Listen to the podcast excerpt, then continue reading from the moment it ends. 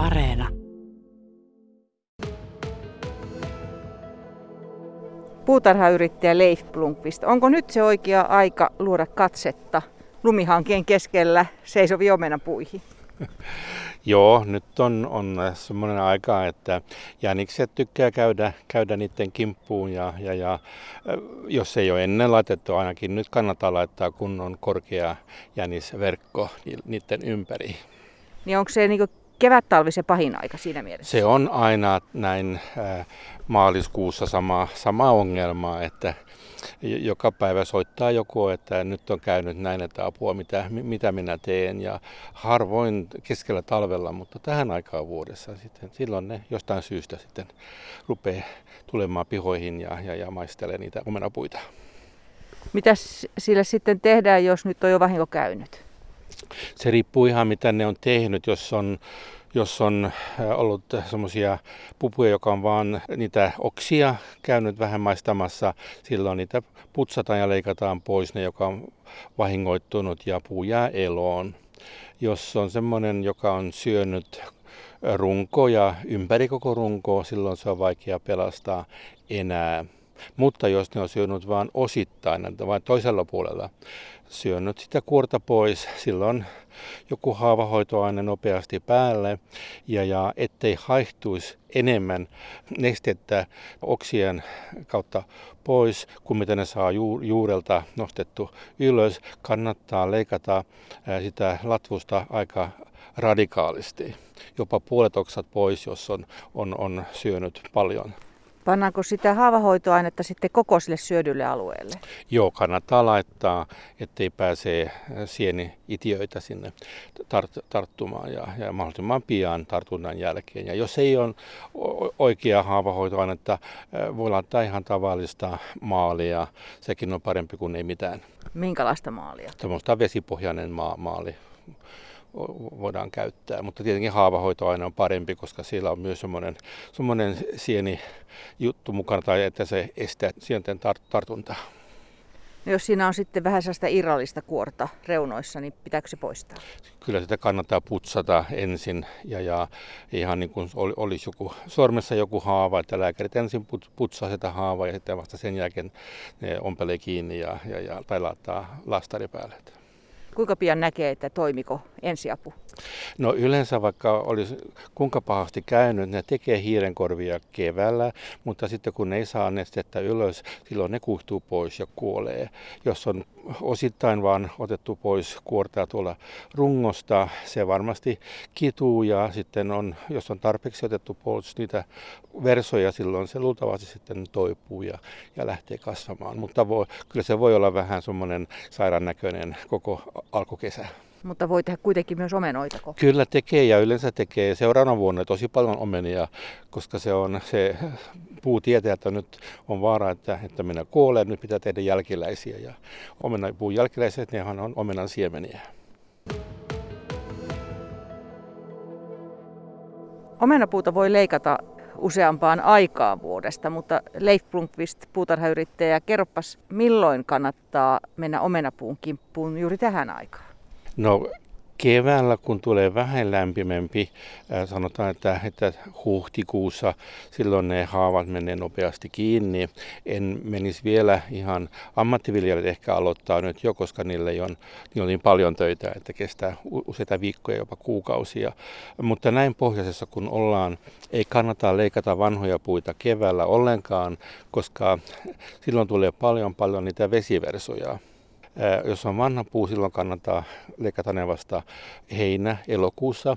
Silloin niitä vesiversoja syntyy huomattavasti vähemmän. Mutta siinä lähtee raakileita samalla. Joo, voi olla, mutta... se pitää kestää. Se pitää kestää vaan, joo. Mutta jos on nuori puu ja haluaa tehdä semmoinen istutusleikkaus, ja jos niin kauan kun haluaa lisää oksia, silloin keväällä on se oikea aika leikata. Mutta jos haluaa vähentää oksamäärää, silloin syksy on parempi tai loppukesä.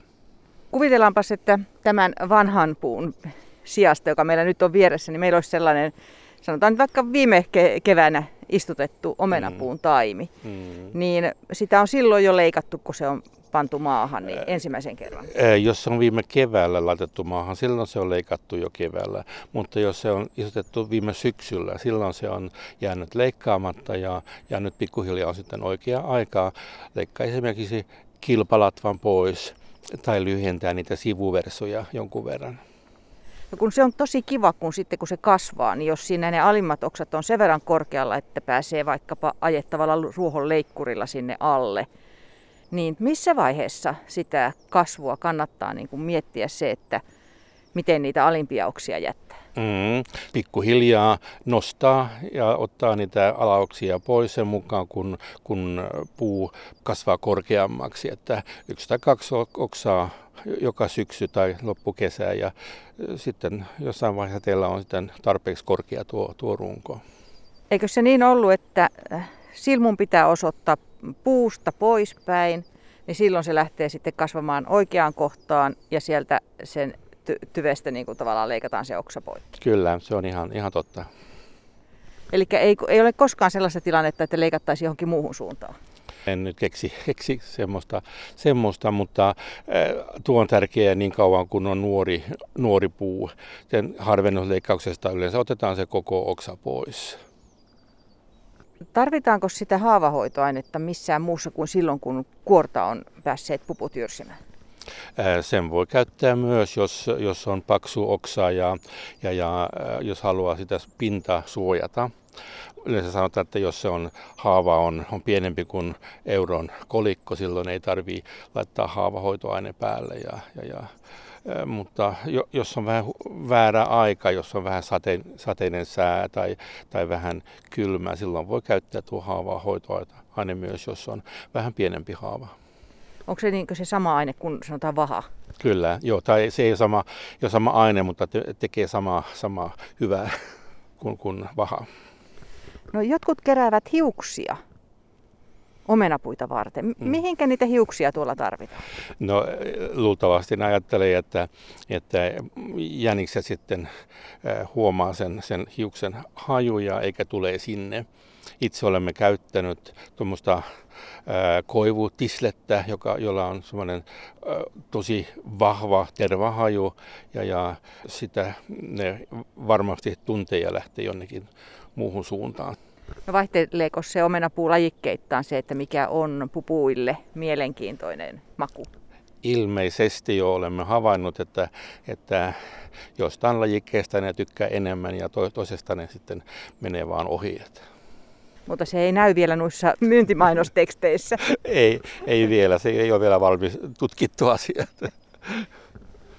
Mikäs Leif Blomqvist mielestäsi on se yleisin virhe, kun kierrät ja katsot ihmisten omenapuita, niin siinä omenapuuhoidossa? Viime syksyllä huomasin, että meillä on iso määrä verkkoja tuolla varastossa ja mä ajattelin, että nyt tuli sellainen talvi, että ihmiset taas soittaa tänne, että, että on, on käynyt näin ja näin. Eli laittaa verkot puun ympäri jo syksyllä ja tarpeeksi korkea verkko. Että se on kyllä aika tavallinen virhe. Ja toinen on se, että tähän aikaan vuodessa, kun aurinko paistaa voimakkaasti päivällä ja yöt on kylmiä, kuori halkeilee, rung, rungon kuori. Ja, ja nyt olisi viimeistään nyt pitäisi laittaa sellaista valkoista maalia rungon eteläpuolelle, ettei se pääse kuumenemaan päiväaikana jos, koska jos se edestakaisin lämpenee ja kylmenee ja lämmin ja kylmä, silloin se halkeilee pikkuhiljaa ja, ja se on paha asia. Onko tämä ongelma nuorissa vai vanhoissa puissa vai sekä että? Se on sekä että. Muistelen joskus, että jotain vehnäjauhomössöä olisin käyttänyt maalintilalta. Joo, ajattelin olla ekologinen ja käytin vehnäjauhetta vähän niin kuin semmoinen, semmoinen velli ja, ja, ja laitoin parilla sadalla puille ja seuraavana päivänä sillä kuului kauhean kopotusta, niin harakat oli löytänyt sen ja kävi siellä syömässä ja hakkaamassa jokainen puu rikki.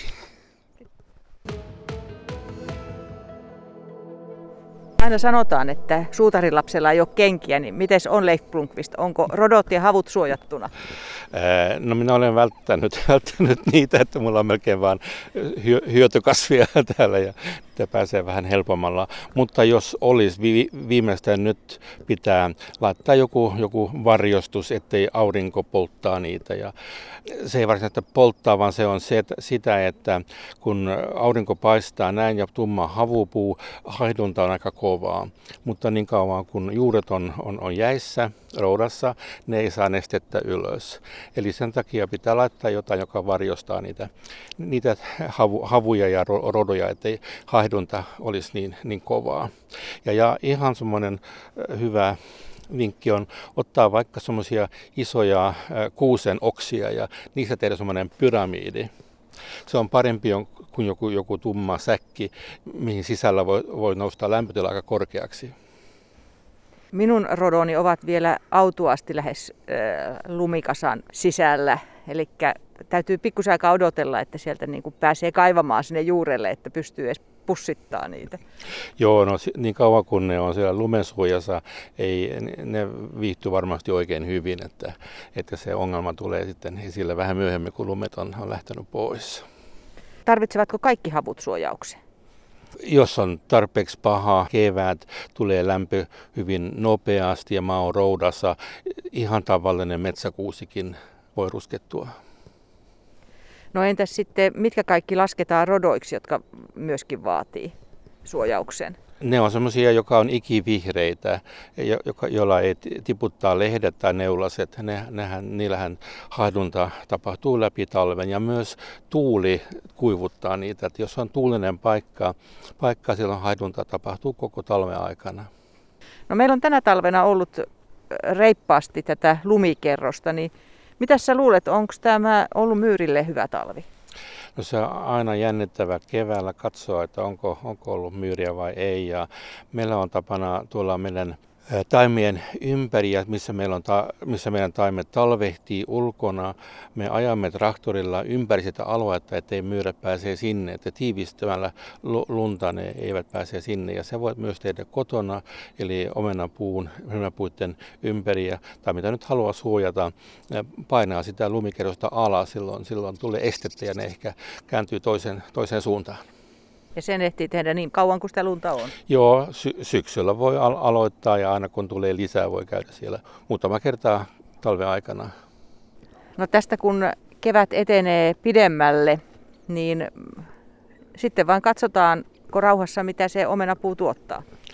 Joo, ja, ja ennen sitä olisi hyvä ruiskuttaa näitä hedelmäpuita, koska siellä nuppuja sisällä voi olla erilaisia hyönteisiä, joka on, on talvehtimassa ja on olemassa erilaisia semmoisia kevätruiskuteita.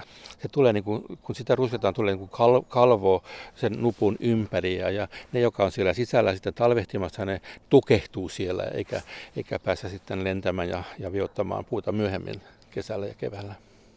Ja sitten seuraava vaihe onkin jo lannotusta juurilla.